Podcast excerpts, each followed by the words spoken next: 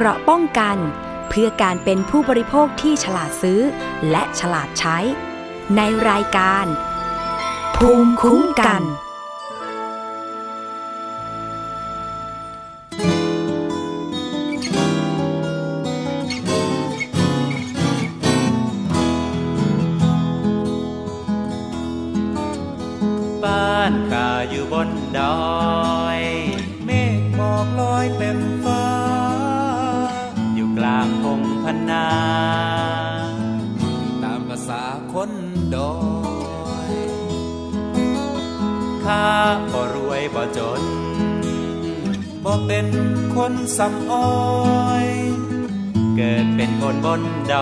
บ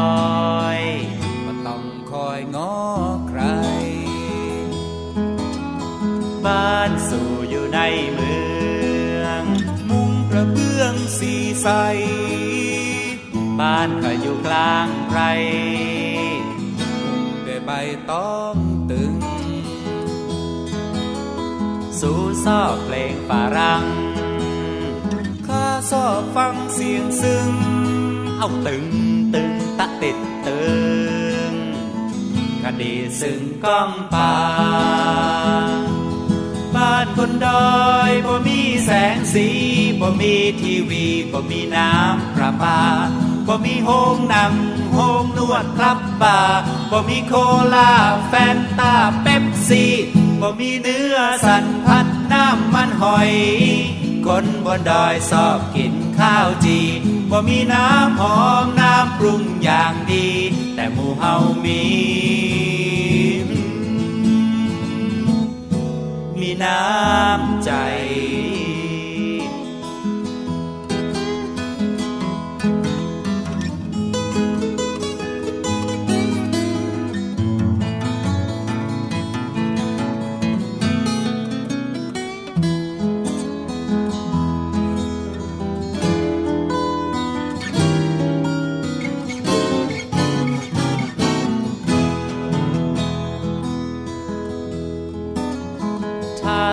อยากกินข้า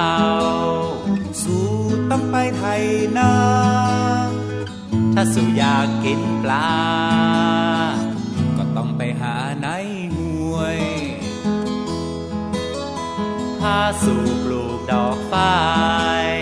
สู่ได้ใส่เสื้อสวย แต่ถ้าสู่อยากถูกหวย ก็เสียใจด้วยคน บ้านบนดอยบ่มีแสงสีบ่มีทีวีบ่มีน้ำประปา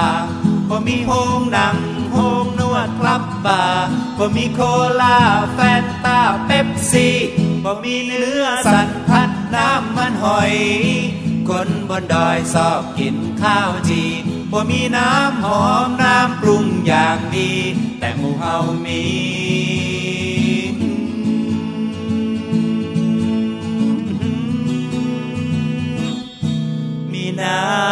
ใจ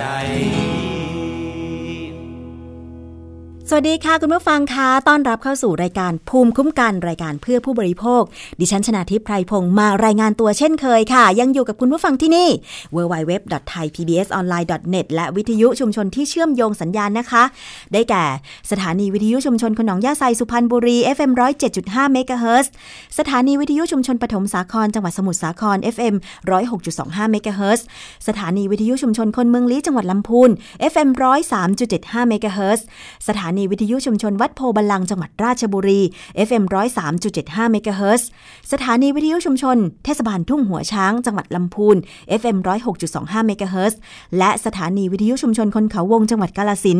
FM 89.5เมกะเฮิรตซ์ค่ะ วันนี้รายการของเรานะคะก็มีประเด็นเรื่องของรถโดยสารปลอดภัย ภาครัฐผู้ประกอบการร่วมใจ เพื่อผู้บริโภคเดินทางปลอดภัย มานำเสนอกันอีกแล้วค่ะ มาย้ำเตือนกันทุกๆ ครั้ง เพราะว่าเราปรารถนาดีนะคะ ไม่อยากให้เกิดสถิติของอุบัติเหตุเพิ่มขึ้นเลย เพราะว่าพอเกิดแล้วเนี่ยนะคะ มันก็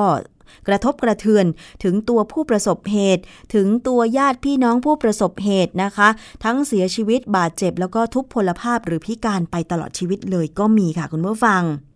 ดรสุเมธองค์กิติกุลค่ะ จากสถาบันวิจัย เพื่อการพัฒนาประเทศไทยท่านเองก็ทำงาน ในด้านการวิจัย สถิติอุบัติเหตุ แล้วก็พร้อมทั้งมีข้อเสนอแนะต่อภาครัฐภาคประชาชน เรื่องของมาตรการในการที่จะป้องกันและลดอุบัติเหตุ ซึ่ง ก็มีข้อมูลที่น่าสนใจจากดรสุเมธค่ะ พูดถึงมาตรฐานของรถโดยสาร โดยเฉพาะยิ่งรถโดยสารขนาดใหญ่เนี่ยในช่วงประมาณสัก 5 ปีที่ผ่านมาเองเนี่ยก็จะมีข้อกำหนดของกรมการขนส่งทางบกที่เป็นหน่วยงานที่ดูแลเรื่องมาตรฐานรถโดยสารเองเนี่ยก็ออกมาที่สำคัญเองเนี่ยก็น่าจะมีอยู่ 2 ตัวหลักๆนะครับตัวหนึ่งคือเรื่องของมาตรฐานเข็มขัดนิรภัยนะแล้วก็การยึดเกาะของเข็มขัดนิรภัย ซึ่งก็มีการกำหนดให้ตั้งแต่ปี 2556 ถ้าผมจำไม่ผิดนะครับ ว่าทุกที่นั่งของรถโดยสารสาธารณะที่เป็นรถโดยสารระหว่างเมืองนะฮะต้องมีเข็มขัดนิรภัย แล้วประกอบกับเรื่องของระเบียบว่าให้ผู้โดยสารเนี่ยต้องใช้ด้วยนะครับ ซึ่งส่วนนี้เองเนี่ยก็ทาง TDI เนี่ยก็พยายามได้มีการเก็บข้อมูลด้วยนะครับ ก็คือเวลาเราออกระเบียบแต่ละครั้งเองเนี่ย ก็ใช่ว่าผู้ที่ผู้ที่ผู้ที่ใช้งาน ผู้โดยสารเอง ผู้ประกอบการเองเนี่ยจะดำเนินการหรือว่าจะจะปฏิบัติตามระเบียบร้อยเปอร์เซ็นต์เท่าที่เราเก็บข้อมูลมาเบื้องต้นเองเนี่ยเราก็พบว่ารถโดยสารส่วนใหญ่ส่วนใหญ่เองเนี่ยก็มีการติดตั้งเข็มขัดนิรภัยตามที่กรมกำหนดนะครับอย่างไรก็ดีเองเนี่ยตัวมาตรฐานเองเนี่ยทางการสำรวจเองก็ไม่ได้ลงลึกว่าการติดตั้งเนี่ยได้มาตรฐานตามที่กรมกำหนดมากน้อยขนาดไหน แต่อย่างน้อยเนี่ย ทราบว่ามีหรือไม่มี ซึ่งก็จะมีรถโดยสารบางส่วนประมาณ 10%ที่ที่จะไม่มีนะซึ่งส่วนนี้เองเนี่ยก็ก็อยากจะก็อยากจะให้ทางกรมเองเนี่ยก็เร่งรัด แล้วก็มีการกวดขันตรวจสอบต่อไปให้มีสัดส่วนของรถที่ไม่มีเข็มขัดเนี่ยน้อยลงไปเรื่อยๆนะครับ สิ่งที่น่าตกใจก็คือเรื่องของการคาดเข็มขัดของผู้โดยสารนะครับสัดส่วนเองเนี่ยการคาดเข็มขัดเองเนี่ย เราแบ่งรถออกเป็นสองกลุ่มสำหรับรถใหญ่เราไม่ได้ดูเรื่องรถเราดูเรื่องรถตู้ด้วยแต่วันนี้จะขอพูดถึงเรื่องรถใหญ่ รถใหญ่เองเนี่ยเราจะพบว่ารถโดยสารที่วิ่งประจำทางระหว่างเมืองเนี่ยมีอัตราการคาเข็มขัดเนี่ยประมาณ 60%ประมาณ 60%ซึ่ง 60%เองเนี่ยกก็ถือว่าเยอะอยู่ระดับหนึ่ง แต่ก็ยังน้อยอยู่ แต่ว่าแต่ก็ยังน้อยอยู่ เพราะฉะนั้นเองเนี่ยส่วนนี้เองเนี่ยถ้ารัฐได้มีการเรียกว่ารณรงค์กวดขัน รวมถึงชี้แจงให้ทั้งประชาชนและผู้ประกอบการทราบ ถึงความสำคัญของเข็มขัดนิรภัยเนี่ยก็จะเป็นประโยชน์ ปัจจัยสำคัญอันหนึ่ง ในเรื่องการคาดเข็มขัด ก็คือเรื่องของการแจ้งของผู้ประกอบการของเจ้าหน้าที่ประจำรถนะครับ ถ้าเจ้าหน้าที่ประจำรถเนี่ยมีการแจ้งโอกาสที่ผู้โดยสารจะคาดเนี่ยก็จะมีค่อนข้างสูง ลักษณะก็จะคล้ายๆ กับเรื่องของออการขึ้นเครื่องบินของเรานะครับ เวลาเครื่องบินจะออก เราก็จะมีพนักงาน ประจำเครื่องบินเองเนี่ยก็มีการแจ้งมีการอธิบายเกี่ยวกับเรื่องของอุปกรณ์ความปลอดภัยต่างๆที่ที่ที่ควรจะรู้แล้วก็ที่จำเป็นต้องใช้นะครับ ถึงแม้ว่ารัฐเองพยายามที่จะออกระเบียบว่าเอ๊ะถ้าผู้โดยสารเองเนี่ยไม่คาดนะครับก็จะมีโทษปรับ 5,000 บาท อย่างไรก็ดีเองเนี่ยการใช้โทษปรับเพียงอย่างเดียวเนี่ยก็คงจะไม่เกิดประโยชน์เท่าไหร่นะฮะจริงๆเองเนี่ย สิ่งที่เป็นประโยชน์มากคือเรื่องของการรณรงค์นะครับโทษปรับเองเนี่ยใช้สำหรับคนที่คิดว่าหัวดื้อหัวรั้นจริงๆนะครับแล้วคิดว่าไม่อยากจะฆ่าจริง ๆ ในขณะเดียวกันเนี่ยหลาย ๆ คนเนี่ยประชาชนทั่วไปส่วนใหญ่อาจจะไม่ทราบ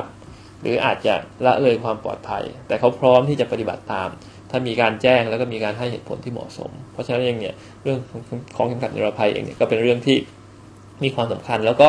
เราจะพบเลยว่าหลาย ๆ เคสที่เกิดอุบัติเหตุมาเนี่ยการไม่คาดเข็มขัดนิรภัยเนี่ยมันสร้างความเสียหายมากกว่านะครับการบาดเจ็บหรือรวมกระทั่งเสียชีวิตนะครับซึ่งส่วนนี้เองเนี่ยน่าจะเป็นสิ่งที่เราสามารถที่จะรณรงค์ได้ อันนี้พูดถึงเรื่องมาตรฐานอันหนึ่งที่ที่ที่ที่ที่ที่ทางกรมได้มีการดำเนินการมา มาตรฐานอีกอันหนึ่งที่น่าสนใจคือเรื่องของการทดสอบพื้นเอียงนะครับจริงๆเองเนี่ยเรื่องการทดสอบพื้นเอียงเนี่ยเป็นมาตรฐานที่กำหนดมาเพื่อทดสอบ การทรงตัวของของรถนะครับ ดูศูนย์ถ่วงของรถ ว่าศูนย์ถ่วงของรถเนี่ยมีความสามารถในการยึดเกาะถนนได้ดีขนาดไหน คือถ้ารถยิ่งสูง ถ้ารถมีความสูงยิ่งสูง แล้วสูงศูนย์ถ่วงของรถเนี่ยก็คือตัวจุดศูนย์กลางของน้ำหนักของรถเองเนี่ยจะลอยสูงขึ้นเรื่อยๆ แล้วเวลาที่เข้าโค้งหรือมีพื้นที่มีลักษณะลาดเอียงเนี่ยโอกาสที่รถจะพลิกคว่ำจะค่อนข้างง่ายเเหตุการณ์อย่างนี้จะเกิดขึ้นกับรถ ส่วนบุคคลเนี่ยค่อนข้างน้อย เพราะรถส่วนบุคคลเนี่ยจะเรียกว่าต่ำมาก ความสูงเขาก็คือเมตรกว่าพอเมตรกว่าเสร็จเนี่ยโอกาสที่เขาจะพลิกคว่ำเนี่ยมันต้องเป็นการทิ้งโค้งหรือมีการหักเลี้ยวที่รุนแรง แต่กรณีของรถโดยสารประจำทางขนาดใหญ่ที่มีความสูงค่อนข้างสูงเนี่ยเวลาวิ่งเข้าโค้ง หรือตกข้างทางทางลาดไม่เท่าไหร่เนี่ยโอกาสพลิกคว่ำก็ค่อนข้างสูง เพราะว่าจุดศูนย์ถ่วงเขาค่อนข้างสูง การทดสอบพื้นเอียงเนี่ย เป็นการช่วยพิสูจน์ว่าตัวรถเองเนี่ยมีศูนย์ถ่วงที่ค่อนข้างดี แล้วสามารถที่จะวิ่งในทางลาดเอียงได้ดีระดับหนึ่ง คือไม่ได้เอียงมาก แต่วิ่งได้เอียงได้ดีระดับหนึ่ง ซึ่งส่วนนี้เองเนี่ยก็เป็นมาตรฐานที่กรมมีการกำหนดไว้ตั้งแต่ปี 2556 นะครับ โดยกำหนดให้รถใหม่ทุกคันเนี่ยต้องผ่านการทดสอบ แต่ถ้าเป็นรถเก่านะครับ ก็มีระยะเวลาให้ปรับปรุงเปลี่ยนแปลงประมาณ 3 ปี ซึ่งตามระเบียบที่กรมกำหนดเองเนี่ยก็วันที่ 1 มกราห้าเก้ารถเก่าทุกคันก็ต้องมีการทดสอบพื้นเอียงนะครับสำหรับรถที่มีความสูงเกิน 3 3เมตร60เซนติเมตรก็คือรถที่มีความสูงส่วนใหญ่ก็จะเป็นรถ 2 ชั้น หรือรถที่เรียกว่ารถชั้นครึ่งที่มีความรถชั้นเดียวที่มีความสูง หรือเรียกว่ารถชั้นครึ่งนะครับมาตรฐานตัวนี้เองเป็นไม่ใช่เป็นมาตรฐานที่ทางทางประเทศไทยหรือรัฐบาลไทยหรือกรมเองกำหนดเองเป็นมาตรฐานที่ ใช้กันอยู่ในสากล ซึ่งความสำคัญของมาตรฐานสากลของรถโดยสารไทยเราเนี่ยยังมีการบังคับใช้เนี่ยค่อนข้างน้อย คือมาตรฐานสำคัญของรถขนาดใหญ่เนี่ยถ้าจะเทียบได้ที่มีความสำคัญเรียกว่ามากๆ อาจจะมีสามตัวหลักนะครับที่เรายังไม่ได้มีการบังคับใช้ ก็คือเรื่องของพื้นเอียง ซึ่งเริ่มบังคับใช้อยู่บ้างแล้วแล้วเดี๋ยวคงจะเดี๋ยวผมจะอธิบายต่อไปว่าเนื้อหาของการบังคับใช้เป็นยังไง อันที่ 2 คือเรื่องของโครงสร้างหลักของรถนะครับโครงสร้างแบบ ความแข็งแรงของโครงสร้างหลักของรถนะครับซึ่งส่วนนี้เองเนี่ยทางกรมขนส่งทางบกก็มีการศึกษา แต่ว่ายังไม่มีการบังคับใช้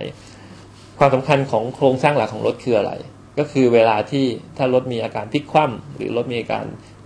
เฉียวชนกับวัตถุด้านสูงนะครับโครงสร้างของรถเองเนี่ยจะคงตัวอยู่ได้ เพราะนั้นเองเนี่ยภาพที่เราเคยเห็นจากกรณีรถโดยสาร เวลาพลิกคว่ำหรือว่าตกข้างทาง และมีอาการพลิกตะแคง นะครับ โครงสร้างรถส่วนใหญ่จะถ้าประกอบในประเทศไทยแล้วไม่ค่อยได้มาตรฐานตามมาตรฐานสากลเนี่ยโครงสร้างรถเนี่ยโครงสร้างรถเนี่ยจะยุบตัวนะครับหรือแม้กระทั่งหลังคาเปิด เพราะฉะนั้นเองเนี่ยถ้ารถมีมาตรฐานตัวนี้เนี่ยโครงสร้างยุบตัวเนี่ยจะไม่เกิดจะคงตัวอยู่ได้ แล้วผู้โดยสารที่อยู่ในรถเนี่ยก็มีโอกาสที่จะรอดชีวิตหรือมีความบาดเจ็บไม่มากนักเนี่ยสูงกว่านะครับอันนี้คือเรื่องของมาตรฐานเรื่องโครงสร้างรถซึ่งปัจจุบันอะไรเองเนี่ย เรามีการศึกษาแล้ว แต่ยังไม่มีการบังคับใช้นะครับซึ่งส่วนนี้เองเนี่ยก็เป็นสิ่งสำคัญที่ควรต้องผลักดันต่อไป เพื่อให้มาตรฐานของรถเนี่ยมีความปลอดภัยสูงขึ้น อันที่สองคือเรื่องของอความแข็งแรงของเบาะที่นั่ง แล้วจุดยึดเกาะนะครับ ซึ่งเราจะเห็นภาพเช่นเดียวกัน ก็ไม่ได้ต่างอะไรจากเวลาเราเกิดเหตุ เวลาเราไปตามไปสืบสวนอุบัติเหตุนะฮะรถขนาดใหญ่ เวลาชนปุ๊บเนี่ยเบาะหลุด หรือเบาะฉีกขาด ซึ่งอันนี้เองเนี่ยก็เป็นมาตรฐานที่เรายังไม่ได้บังคับใช้ กรมขนส่งทางบกก็เช่นเดียวกันมีการศึกษาไว้ แต่ไม่ทราบว่าเมื่อไหร่จะบังคับใช้ ถ้าสามารถบังคับใช้ได้เนี่ยถ้าผู้โดยสารนะครับนั่งอยู่ในรถ แล้วมีการคาดเข็มขัดอย่างเหมาะสม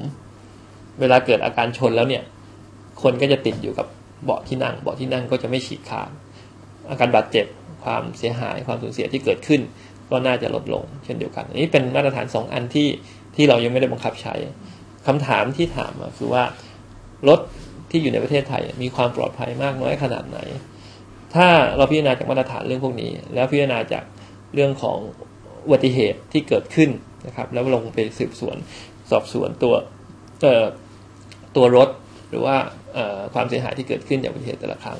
เราก็จะพบว่ารถส่วนใหญ่เองเนี่ยที่เกิดโดยเฉพาะยิ่งรถที่เกิดเหตุเนี่ยจะไม่ได้มาตรฐานส่วนพวกนี้เกือบหมดเกือบทั้งหมด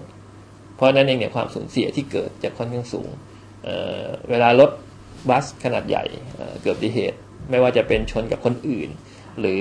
อาจจะตกเขาหรือว่าอาจจะไม่มีคู่กรณีชนข้างทางเอง ความสูญเสียถ้าเป็นรถบัสที่ที่วิ่งในทางเขาเนี่ยจะพบเลยว่าถ้าตกเขาลงไปเนี่ยโอกาสสูญเสียมากกว่า 10ศพมากกว่า 10 รายเนี่ยมีค่อนข้างสูง นะครับหลายๆรายเองยกตัวอย่างเช่นกรณีช่วงประมาณปี 2556คาบเกี่ยว2557เนี่ยมีรถบัสสองชั้นเกิดเหตุเนี่ยประมาณ 4 ราย 4 ครั้ง 4 ครั้งเองเนี่ยผู้โดยสารเสียชีวิตเนี่ยรวมกันเนี่ยครั้งนั้นเนี่ยมากกว่า 6-70ศพนะครับซึ่งจะเห็นได้ชัดว่าแต่ละครั้งที่เกิดเหตุเนี่ยโอกาสสูญเสียค่อนข้างสูง เนื่องด้วยโครงสร้างรถเนื่องด้วยปัญหาเรื่องของมาตรฐานตัวรถที่ที่มีปัญหาตอนนี้ย้อนกลับมาที่พื้นเอียง นะครับพื้นเอียงเองเนี่ยเราจะเห็นได้ชัดว่าถึงแม้ว่าจะมีการกำหนดมาตรฐานจากรัฐเองมาก็ตามเนี่ยเราจะพบเลยว่าถึงแม้ว่าเราจะกำหนดมาตรฐานมา แต่ผู้ประกอบการหลายรายรวมถึงเจ้าของรถที่มีรถมีมีรถเดิมอยู่เนี่ยเขาก็จะมีแรงต้านที่จะไม่อยากจะรับมาตรฐานนั้น เพราะว่าโอกาสที่เขาจะนำรถเก่าไปทดสอบผ่านเนี่ยมีค่อนข้างต่ำมาก จริงๆเองเนี่ยในความเป็นจริงเองเนี่ยถ้าเราต้องการยกระดับมาตรฐานตัวรถเองเนี่ยคงหลีกเลี่ยงไม่ได้ที่รถเก่าส่วนหนึ่งเนี่ยอาจจะต้องหายไปจากตลาด เพราะฉะนั้นเองเนี่ยคือตัวรถเองเนี่ยโครงสร้างมันมันไม่เหมาะสม หรือมีความปลอดภัยไม่ไม่ไม่เหมาะสมที่จะอยู่ในการให้บริการแล้ว ก็อาจจะต้องออกไปจากตลาด แต่อะไรก็ดีก็จะมีรถรูป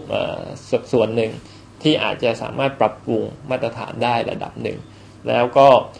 สามารถที่จะยกระดับเพื่อให้เพื่อให้มีมาตรฐานที่ได้ตามมาตรฐานที่ที่รัฐกำหนด ซึ่งส่วนนี้เองเนี่ยก็ควรต้องมีการอาจจะเรียกว่าช่วยเหลือ หรือมีการแก้ไขเพื่อให้สามารถมาตรฐาน เพื่อให้สามารถบังคับใช้ตัวมาตรฐานได้ แต่อย่างไรก็ดีอย่างหลังจากที่มีการบังคับใช้มาตรฐานสำหรับรถใหม่ปี 2556 แล้วเรื่องของพื้นเอียงเนี่ย ผมก็หวังว่านะครับคือว่าในอนาคตเองเนี่ยรถเก่าก็อาจจะเรียกว่าค่อยๆน้อยลงนะครับ เพราะว่าเวลาถ้าเขามีการปรับปรุงโครงสร้างแล้วมาจดทะเบียนใหม่เนี่ยก็ต้องมาผ่าน เพราะฉะนั้นเองเนี่ยถ้าเราสามารถที่จะมีการคัดคัดกรอง แล้วทำให้รถเก่าเนี่ยค่อยๆหายไปจากตลาดได้เนี่ยผู้โดยสารก็จะสามารถที่จะใช้รถที่ที่มีมาตรฐานสูงขึ้นได้ เพราะนั่นเนี่ยจะเห็นได้ชัดว่ามาตรฐานที่มีการกำหนดเนี่ยมันเป็นมาตรฐานที่มีความจำเป็น และต้องบังคับใช้โดยไวเพื่อที่จะให้รถใหม่ ๆ ที่จะเข้าสู่ระบบเนี่ยมีมาตรฐานสูงขึ้นเรื่อยๆ แล้วในฐานะที่เป็นผู้บริโภค เวลาเลือกใช้รถเองเนี่ย ก็เป็นเรื่องปกติว่าถ้าเลือกใช้เนี่ยอาจจะพยายามเลือกใช้รถใหม่หน่อยนะครับ ที่เพิ่งจดทะเบียนใหม่ เพื่อจะได้การันตีว่าตัวรถพวกเนี้ยได้ผ่านการทดสอบมาตรฐานที่เหมาะสมแล้ว ในส่วนของบขสหรือบริษัทขนส่งจำกัดนะคะ ก็เป็นหน่วยงานหลัก เรื่องการขนส่งของไทยเลยก็ว่าได้ค่ะ โดยเฉพาะเรื่องของรถโดยสารสาธารณะนะคะ แนวนโยบายการจัดการเดินรถในช่วงปีใหม่เป็นอย่างไรนะคะเดินรถเป็นอย่างไรในส่วนของบขส และรถร่วมบขสนะรวมถึงรถตู้สาธารณะอะไรต่างๆ คุณบุญช่วยสกุลวิไลเลิศ รองกรรมการผู้จัดการใหญ่ฝ่ายพัฒนาองค์การ ของบริษัทขนส่งจำกัด ท่านได้กล่าวถึงการจัดการการเดินรถดังนี้ค่ะ ส่วนของ บขสนะครับเราเรื่องความปลอดภัยเนี่ยเห็นได้ว่าของบขสเราเองเนี่ยถือว่าเป็นส่วนที่ผู้ใช้บริการให้การยอมรับนะครับ แล้วมันก็เป็นนโยบายของทางรัฐแล้วก็กระทรวงด้วยกระทรวงคมนาคมนะครับ ที่เราจะต้องดูแลเรื่องความปลอดภัยสำหรับผู้ใช้บริการของบกสนะครับในส่วนทั้งรถบกสเองคือรถ 99 แล้วก็รถร่วมบริการ ซึ่งตอนนี้ก็มีรถตู้นะครับ ซึ่งเราในส่วนของรถ 99รถบริษัทขนส่งเนี่ยนะครับรถทุกคันของเราเนี่ยนะครับมีเราติดตั้งระบบ GPS นะครับตรวจเรื่องเรื่องความเร็วของคนขับ เราจะตรวจทั้งเรื่องพฤติกรรมการขับรถที่ที่หวาดเสียวนะครับที่ที่เรื่องเรื่องความเร็วแล้วเนี่ยนะครับการเบรกกระทันหันนะครับการเลี้ยวระยะกระทันชิดเนี่ยเครื่องตัวนี้นะครับจะรายงานมาที่ทางศูนย์กลางที่บกสเรามีมอนิเตอร์ มีศูนย์ควบคุมอยู่นะครับตรงนี้ก็เป็น อีกเรื่องหนึ่งที่ที่ทำให้ดูแลเรื่องความปลอดภัยนะครับในส่วนของการพฤติกรรมการขับรถที่หวาดเสียว แล้วก็ความเร็วของรถ อันนี้ชัดเจนนะครับส่วนเรื่องเข็มขัดนิรภัยนี่มันเป็นกฎหมาย ซึ่งเราก็บังคับนะครับ ซึ่งผู้โดยสารก็จะบังคับผู้โดยสารทุกคนต้องติดต้องจำจำใช้นะครับ เหมือนเหมือนรถส่วนตัวนะครับ ซึ่งเราก็จะดูแลตรงนี้นะครับให้พนักงานประจำรถดูนะครับแล้วก็แจ้งให้ผู้โดยสารต้องใช้คำนิรภัยนะครับ ส่วนความปลอดภัยเนี่ยนะครับในตัวรถเองเนี่ยนอกจากคนขับนะครับตามพฤติการการขับรถแล้วเนี่ยครับเรายังมีการในของขบขสเองเนี่ยนะครับเรายังมีเรื่องของการตรวจสุขภาพของพนักงานประจำรถโดยเฉพาะพนักงานขับรถทุกคนนะครับ ทุกท่านต้องมีการตรวจสุขภาพประจำปี แล้วก็ถ้ามีเหตุสุขภาพนาสุขภาพนะครับที่จะเกี่ยวข้องกับการขับรถไม่ปลอดภัยเนี่ยเช่น บางคนอาจจะมีเรื่องของโรคความดัน โรคหัวใจหรือโรคเบาหวานก็ดีเนี่ยซึ่งอาจจะมีปัญหาในเรื่องการขับรถที่จะก่อให้เกิดอันตรายเนี่ยเราก็จะให้ลงเพื่ออรักษาตัวก่อนนะครับให้หายนะเราถึงจะให้อนุญาตให้ขึ้นขับรถนะครับ อันนี้ก็เป็นอีกเรื่องหนึ่งแล้วก็อีกเรื่องหนึ่งคือเรื่องของการตรวจแอลกอฮอล์วัดแอลกอฮอล์หรือตรวจสารเสพติดเนี่ยเราทำเป็นประจำอยู่แล้วนะครับไม่ใช่แค่ช่วงเทศกาลแล้วเราเข้ามาทำแต่ว่าในช่วงเวลาปกติเราก็ทำนะครับ ขณะนี้เราก็ทำอยู่นะครับในส่วนของตรวจวัดแอลกอฮอล์เนี่ยนะฮะเราก็ทำอยู่เป็นประจำนะครับบางครั้งเรื่องตรวจสารเสพติดเนี่ยเราก็บางทีเราต้องสุ่มตรวจเพราะว่าอย่างพนักงานรถร่วมจำนวนมากนะครับเราจะไปตรวจทุกคนบางทีก็ก็แต่ว่าประมาณ 80%นะครับที่เราก็จะสุ่มตรวจนะครับทางเจ้าหน้าที่ของทางกรมการขนส่ง แล้วก็เจ้าหน้าที่ตำรวจก็มาร่วมทำงานกับเราด้วยนะครับในเรื่องความปลอดภัยเรื่องของ รถของพนักงานประจำรถนะครับรวมถึงความปลอดภัยของสถานีขนส่งนะครับเราก็ดูแลร่วมกับทางทางเจ้าหน้าที่ทางทหารด้วย แล้วก็ทางทางเจ้าหน้าที่สถานีตำรวจทางบชบชสองเป็นทางทางสถานีตำรวจ ซึ่งจะมีทางบางซื่อทางโอโยธินประชาชื่นหลายหลายหลายหลายหลายสถานีนะครับ ซึ่งเข้ามาดูแลในพื้นที่สถานีของเรานะครับทั้ง ที่จตุจักรที่สายใต้แล้วก็ที่เอกมัยแล้วก็จะจัดทั้งเจ้าหน้าที่ตำรวจนอกเครื่องแบบในเครื่องแบบนะครับดูแลผู้โดยสารที่ยังกลุ่มเสี่ยงสัมภาระที่ติดตัวมานะครับดูอาจจะไม่ได้ทุกคนนะครับ เพราะว่าเราก็อาจจะมีกลุ่มอย่างกลุ่มเสี่ยงอย่างพวกที่จะเดินทางไปในเส้นทางกรุงเทพอารันหรือกรุงเทพเสียมเรียบนะครับ ซึ่งถ้าเป็นชาวต่างชาติโดยเฉพาะเชื้อชาติ ซีเรียหรือตุรกีเนี่ยทางตำรวจเขาก็จะขอตรวจ เป็นกรณีพิเศษนะครับท่านตรงนี้เราก็จะพอจะให้ความไว้วางใจในส่วนของตัวสถานีนะครับ เราก็จะมีเจ้าหน้าที่ตำรวจแล้วก็ทหารนะครับมาคอยสอดส่องดูแลนะครับรวมทั้งเรามีระบบความปลอดภัยทั้งกล้องวงจรปิดเนี่ยเราในสถานีบริเวณหมอชิดจตุจักรเนี่ยเอ่อสถานีขนส่งจตุจักรเรามีถึงสองประมาณ 200 ตัว ตอนนี้เราก็พยายามให้ทุกตัวเนี่ยนะครับ ดูแลให้มันมีความพร้อมไม่คือไม่ใช่ว่ามันมีปัญหาเรื่องมีเสียเรื่องอะไรเราก็กวดดูแลตอนนี้ก็น่าจะค่อนข้างจะสมบูรณ์นะครับตรงนี้เราก็คิดว่าเป็นจุดสำคัญเพราะว่าคนที่มอนิเตอร์ก็ต้องนั่งอยู่ตลอด 24 ชั่วโมงคอยดูทุกจุดนะครับที่ที่จะเป็นจุดที่เสี่ยงว่าอาจจะมีผู้ไม่ประสงค์ดีนะครับอาจจะมีเราก็คอยดูแลตรงนี้ด้วยนะครับ อย่างอื่นๆ ในเรื่องจราจรนะครับ เราก็ตรงเนี้ยมันก็มีปัญหาอยู่นะครับ เพราะว่าสถานีไฟรถไฟฟ้าสายสีแดงที่สร้างอยู่เนี่ยมันก็มีอุปสรรคนะครับในช่วงวันปกติก็ติดอยู่แล้วนะครับ แต่ว่าในช่วงเทศกาลน่าจะเป็นตั้งแต่วันที่ 26 ที่เราจะต้องคาดว่าจะมีผู้โดยสารเดินทางมากเนี่ยเราก็ประสานกับทาง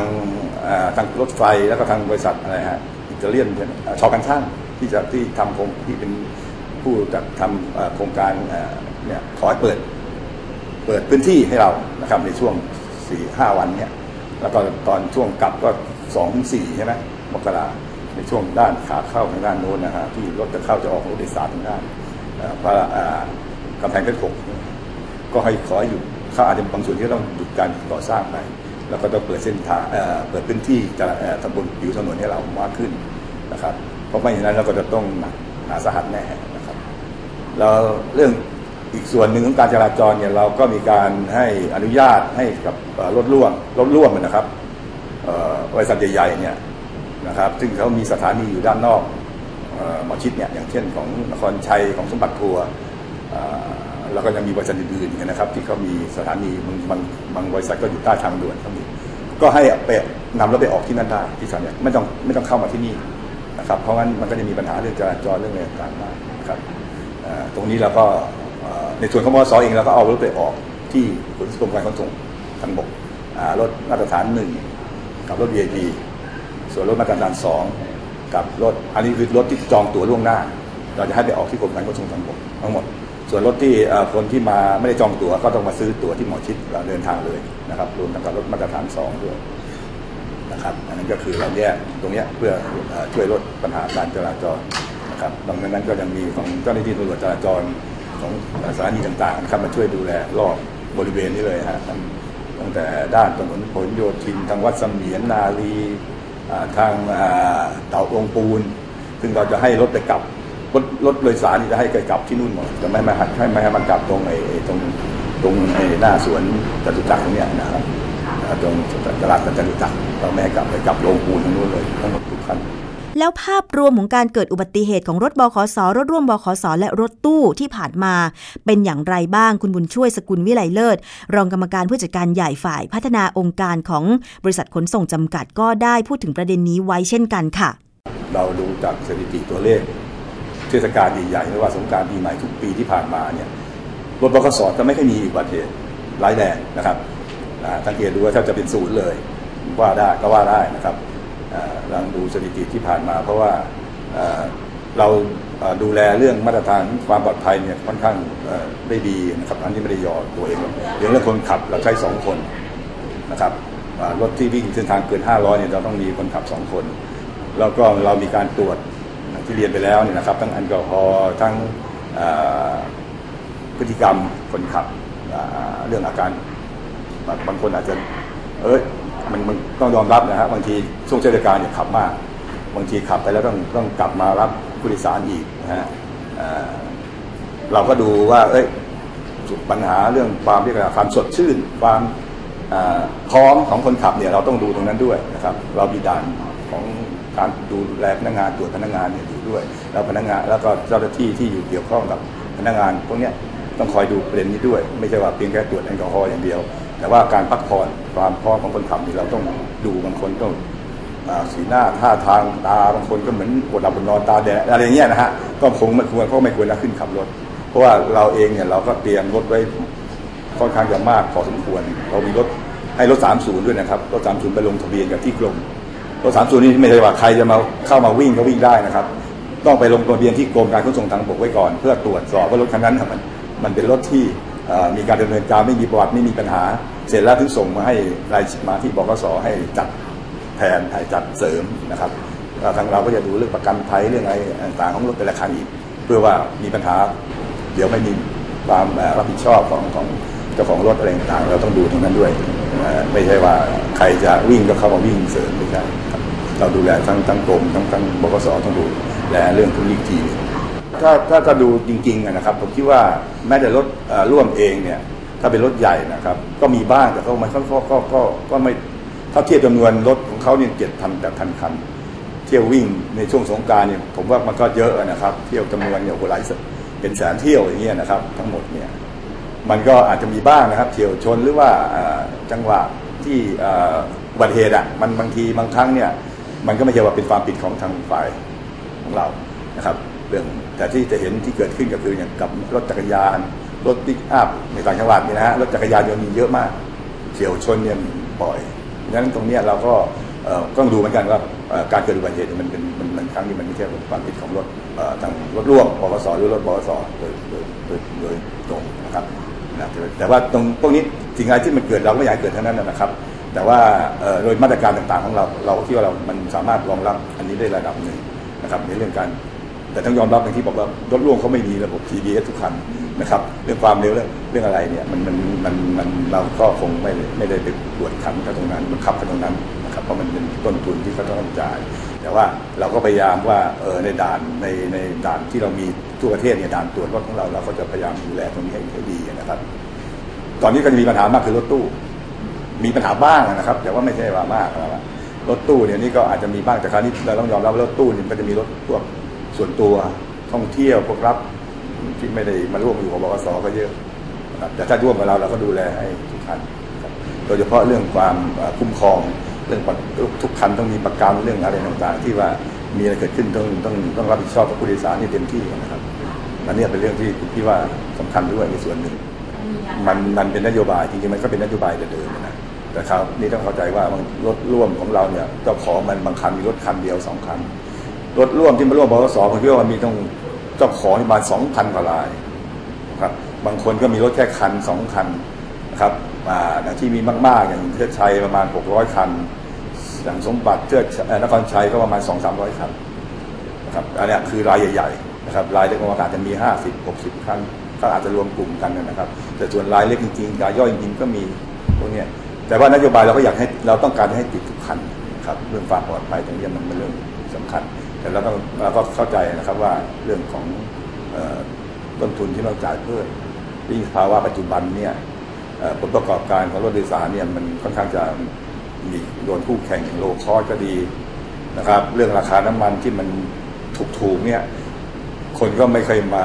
จะเอารถส่วนตัวไปเที่ยวกันอีกหลายๆเราไปไปหลายๆคนมันคุ้มกว่าใช่ไหมฮะคันหนึ่งไปสักสี่ห้าคนโอ้น้ำมันเดี๋ยวนี้ตอนนี้เหลือจะไม่ยี่ยี่สิบาทแล้วดีเซลอะ เอ่อเบนซินก็แก๊สโซฮอล์ก็ยี่สิบต้นๆนะปัญหาสองเราถึงมองว่าปีสงการปีเนี้ยมันจะคนจะหายไป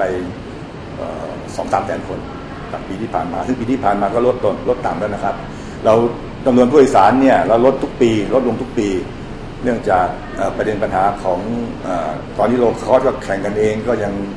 ร้องกันเองนะว่าแข่งกันจนแบบผมเราก็ไม่แน่ใจนะราคาที่เขาแข่งขันกันมันจะ เป็นต้นทุนที่เขาอยู่ได้จริงหรือเปล่าหรือเป็นเรื่องของการตลาดที่เขาว่าเป็นแผนตลาดนะนะที่เขาอาจจะแบบเหมือนรายใหญ่ก็บี้รายเล็กนะครับรายเล็กอยู่ไม่ได้ก็ต้องเลิกลากันไปเพราะตอนนี้เยอะมากนะครับสายการบินพวกโลคอสหลายๆก็ไปดูเป็นสิบสิบเจ้าแล้วมั้งตอนนี้เพราะฉะนั้นผมคิดว่ามันก็เป็นเรื่องลำบากนะครับ ในส่วนที่เบ้นแต่ว่าเราต้องมีช่วยเหลือเขาเพราะประมาณซึ่งอย่างที่เรียนว่าเดิมเคยคิดว่ามันมีงบของทาง ทางกรมใช่ไหมผมไม่แน่ใจว่าไปถึงไหนแล้วนะตอนนั้นเราเคยคิดว่าเออระบบ GPS เนี่ยมันควรจะต้องติดทุกคันรวมทั้งรถร่วมด้วย แต่ว่ามันต้องใช้เงินเยอะนะมันรถของเราเหลือผมว่ารายย่อยนี่ก็สี่ห้าพันคันแล้วรถตู้อีกรถตู้นี่อาจจะทีหลังนะนะแต่ปัญหาคือรถใหญ่ควรจะต้องติดทุกคันก่อนเพราะรถใหญ่มันผู้โดยสารคันนึงก็สี่ห้าสิบคนใช่ไหมพอมันมีเหตุมีอะไรเกิดขึ้นก็มันก็ใหญ่มันก็มากกว่า แต่รถตู้เนี่ยมันเกิดแล้วมันเกิดหนักนะถึงแม้มัน บรรทุกผู้โดยสารได้สิบสี่สิบห้าคนเนี่ย แต่ตัวรถเนี่ยมันไม่ใช่รถที่เหมาะที่เอามาวิ่ง รับผลรับส่งผู้โดยสารเนี่ยพอมีอุบัติเหตุทีตัวรถมันสภาพรถมันไม่แข็งแรง ผมว่ามันก็ถึงแม้มันจะสู่ผู้โดยสารน้อย แต่ว่าความรุนแรงของการเกิดอุบัติเหตุที่มันเกิดขึ้นผลที่มันเกิดขึ้นเนี่ยมันมันสูงและเมื่อเกิดอุบัติเหตุแล้ว ทางบริษัทขนส่งเองเนี่ยนะคะ มีมาตรการลงโทษอย่างไรบ้าง รวมถึงภาพรวมการคาดการณ์ การเดินทางกลับของประชาชนในช่วงเทศกาลปีใหม่นี้เป็นอย่างไรคะ เรามีมาตรการตั้งแต่ปรับนะครับขั้นต่ำของเราเนี่ยคือปรับเตือนนี่ก็มีบ้างแต่พวกแต่งกายพนักงานแต่งกายไม่ถูกต้องไม่สุเรียบร้อย เล็ก ๆ น้อยๆความผิดแล้วก็เรียกมาตักเตือนอหลังจากนั้นเนี่ยกรณีมีเก็บขายเกินราคาวิ่งรับส่งออกไปนอกเส้นทางนะครับ แล้วก็อะไรนะฮะ มีพฤติกรรมที่มันมันไม่ถูกต้องอะไรต่างๆไม่เหมาะสมที่มันเกิดขึ้นนะครับ เราก็อาจถึงขั้นปรับแล้วก็พักรถพักรถคือไม่ให้รถมาวิ่งเลยสามวันเจ็ดวันนะครับขั้นตอนหนักจากจากเบาปรับพักรถหนักขึ้นมาหน่อย จากพักรถยังยังมีการกระทำผิดซ้ำอีกเราก็จะเลิกสัญญา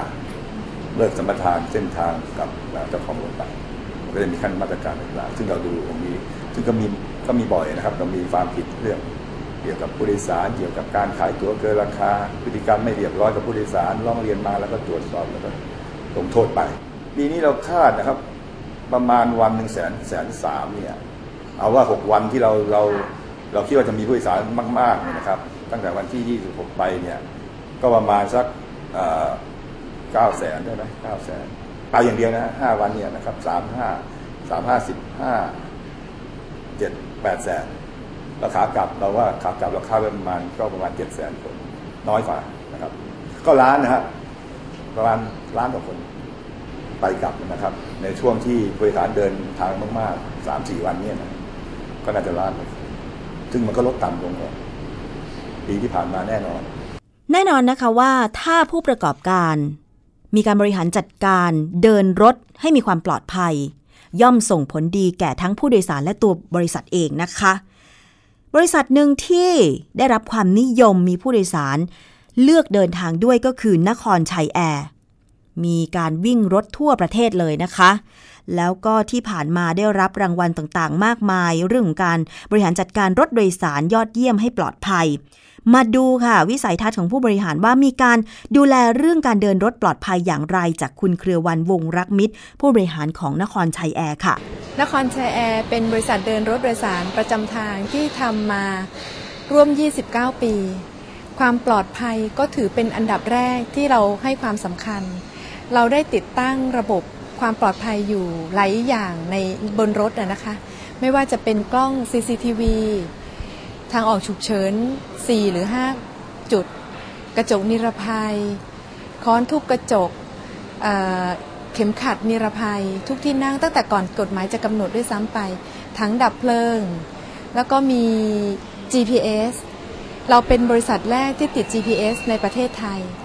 นอกจาก GPS แล้วสิ่งที่ดีกว่า ก็คือเรามีศูนย์ควบคุมการเดินรถ ที่ทำงาน 24 ชั่วโมง ตลอด 7 วันไม่มีวันหยุด ศูนย์ควบคุมการเดินรถจะทำหน้าที่ตรวจผลจากที่ GPS รายงานเข้ามา เพื่อจะประมวลแล้วก็แจ้งกลับไปยังพนักงงานขับรถ ว่าขณะนี้มันมีอะไรผิดปกติอยู่บ้าง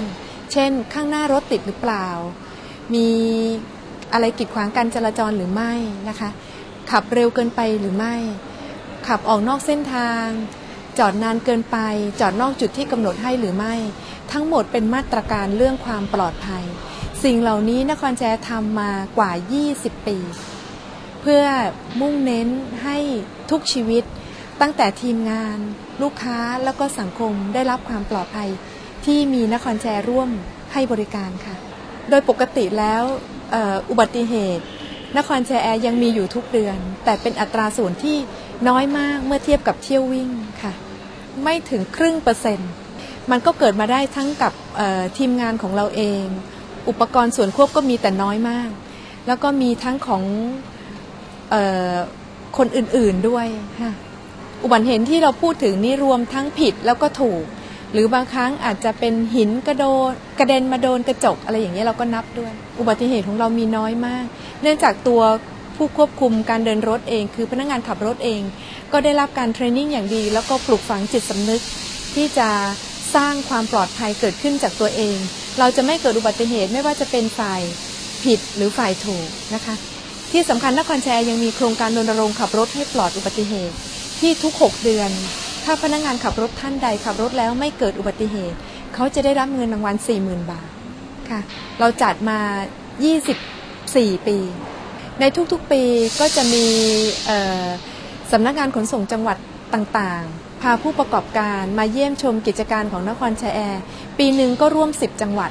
นะคะที่เข้ามาเยี่ยมชม เราก็ยินดีมากๆเลยที่จะเผยแพร่ความรู้ แล้วก็สิ่งที่เราได้จัดทำและพัฒนาขึ้น เพื่อทุกคนจะได้สร้างความปลอดภัยในสังคมร่วมกันค่ะ จริงๆ แล้วผู้ประกอบการทุกราย ก็มุ่งเน้นเรื่องความปลอดภัยด้วยกันทั้งสิ้น ไม่มีใครที่จะทำบริษัทขึ้นมา แล้วก็อยากจะปล่อยปะละเลยให้เกิดอะไรก็ได้ แต่เนื่องจาก วิธีการใช้ชีวิตของคนไม่เหมือนกัน การติด GPS แล้วมีศูนย์ควบคุมการเดินรถ จะทำให้เราได้ช่วยเตือน พนักงงานขับรถที่บางครั้งเขาอาจจะพลาดเผลอไป เราไม่ได้คิดว่าเขาตั้งใจจะทำไม่มีใครตั้งใจจะทำหรอกค่ะ แต่ว่าบางครั้งเขาพลาดเขาเผลอเขาอาจจะพักผ่อนไม่พอ เขาอาจจะมีพฤติกรรมที่ กำลังอยู่ในช่วงเสี่ยง ถ้ามีอะไรที่ช่วยกำกับดูแล ก็จะทำการกระตุ้นเตือนกัน เราไม่เรียกว่าเป็นการจับผิด เราเรียกว่าเป็นการช่วย เพื่อให้ทุกคนได้ปลูกฝังจิตสำนึกได้ตลอดเวลา แล้วถ้าเมื่อไหร่ที่เข้าพลาดพลั้งเผลอไป จะมีทีมงานเข้าไปช่วย เพื่อให้เขาได้กลับมาอยู่ในสิ่งที่ถูกต้องค่ะ เรื่องความเร็วทุกวันนี้ ก็มีการตรวจเข้มงวดมากขึ้น มีการติดตั้งเซ็นเซอร์ตัวตรวจจับความเร็วนะคะ ก็ก็ถือว่าเข้มข้นมากขึ้นค่ะไม่ไม่ได้อ่อนไป เพียงแต่ว่าในบางเส้นทางที่จุดที่กำหนดติดตั้งเซ็นเซอร์ หรือว่าในบางจุดที่อาจจะอยู่ในเขตเมือง แต่ให้ความเร็วน้อยเกินไป ในสำหรับสภาพถนนก็อาจจะอยากให้ปรับปรุงตรงนี้มากกว่า คือการตรวจดีค่ะ แต่ว่าขอให้ตรวจให้เหมาะกับสภาพ ถนนและสภาพการจราจรด้วยค่ะ นี่น่าจะเป็นตัวอย่างของผู้ประกอบการเดินรถโดยสารให้ปลอดภัย น่าเอาเป็นแบบอย่างเป็นอย่างยิ่งเลยทีเดียวนะคะ คุณผู้ฟัง เอาละค่ะ มาพักกันสักครู่หนึ่ง เดี๋ยวช่วงหน้าจะมีอะไรมาติดตามกันต่อนะคะ กับรายการภูมิคุ้มกันค่ะ เกราะป้องกัน เพื่อการเป็นผู้บริโภคที่ฉลาดซื้อ และฉลาดใช้ ในรายการ ภูมิคุ้มกันตั้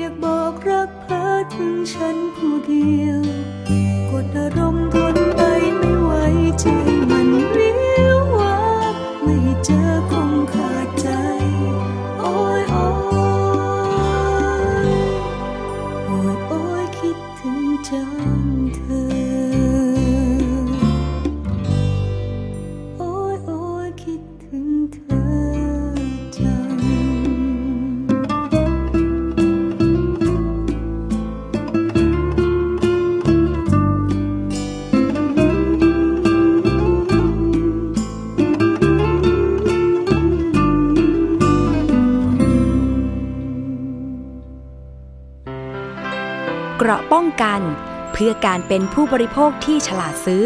และฉลาดใช้ ในรายการ ภูมิคุ้มกัน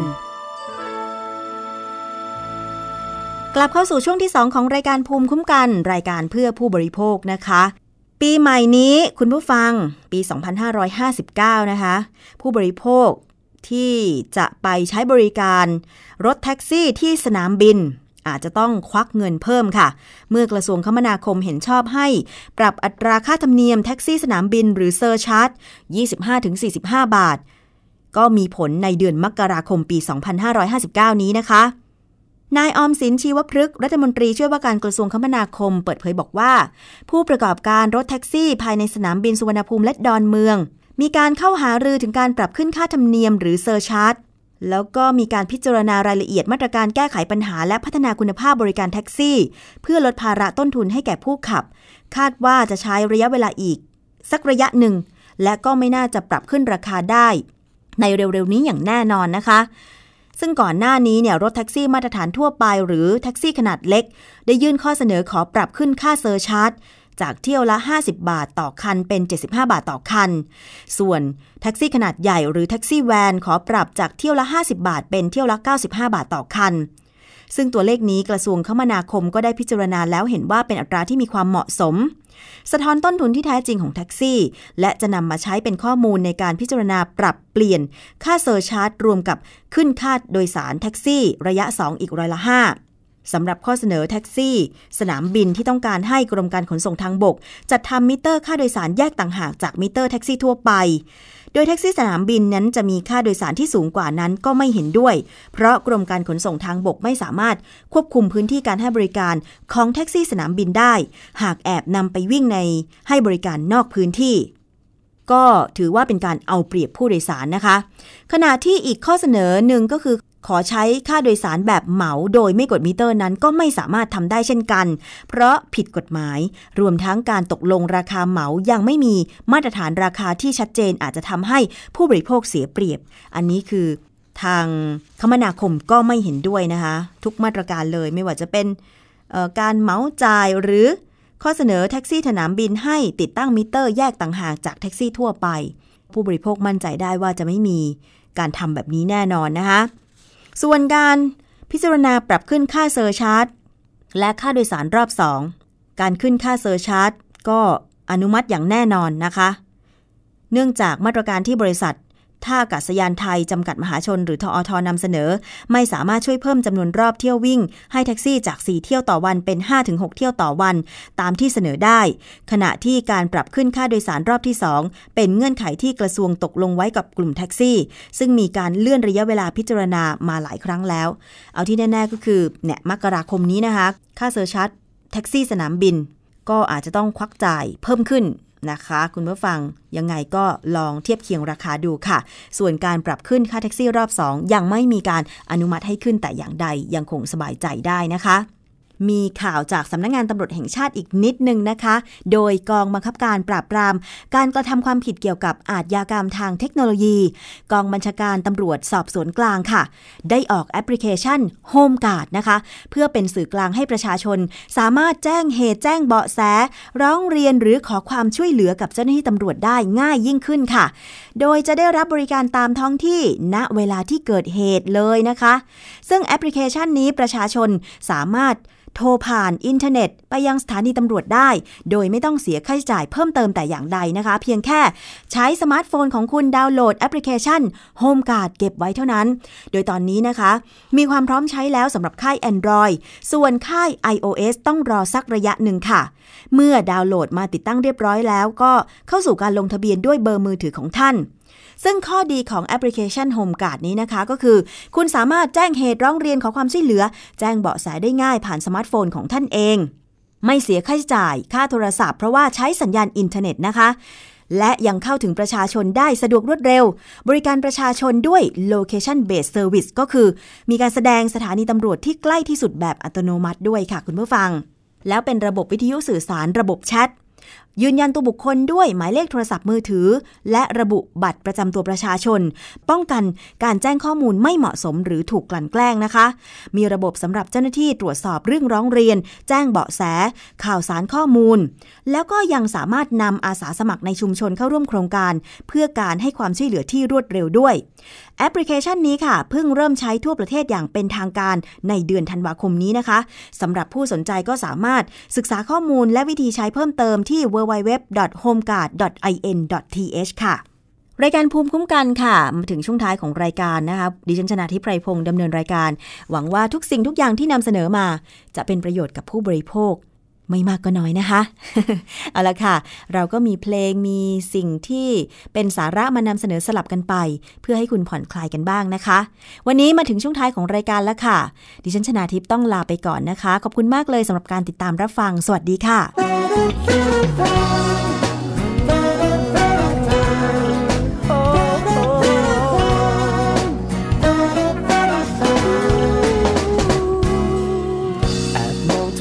แใจ รักเธอมากแค่ไหน ก็ต้องซ่อนเก็บมันไว้ก่อนก็พอเข้าใจ ไม่มีสิทธิ์ไปอ้อนวอน ฉันเป็นได้แค่ไหน ก็พอรู้อยู่เต็มหัวใจ ได้แอบรักเธอย่าง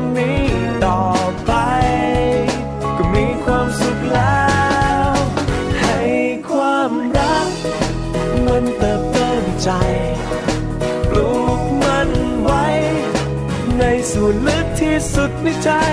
อยากจะขอ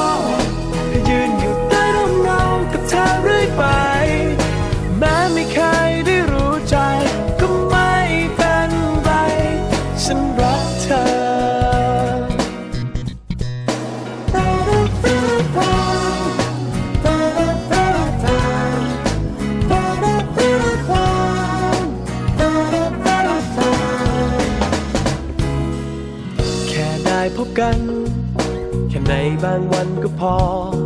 ฉันยินดีจะรอ หากวันไหนไม่ได้พบเธอ แค่ได้พบกัน ก็เก็บเอาไปละเมอ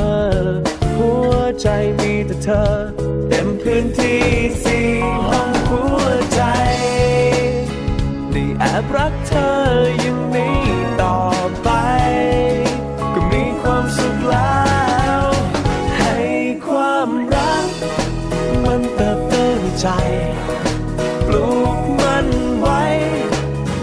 ส่วนลึกที่สุดในใจ อยากจะขอ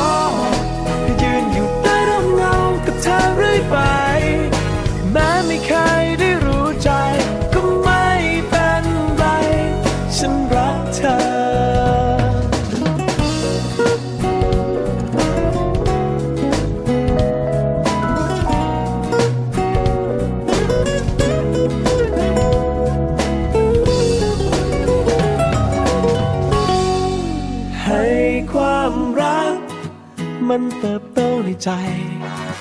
ปลูกมันไว้ ในส่วนลึกที่สุดในใจ อยากจะขอยืนอยู่ใต้ร่มเงากับเธอเรื่อยไป แม้ไม่เคยได้รู้ใจ ก็ไม่เป็นไร ฉันรักเธอ แม้ไม่เคยได้รู้ใจ ก็ไม่เป็นไร ฉันรัก เธอ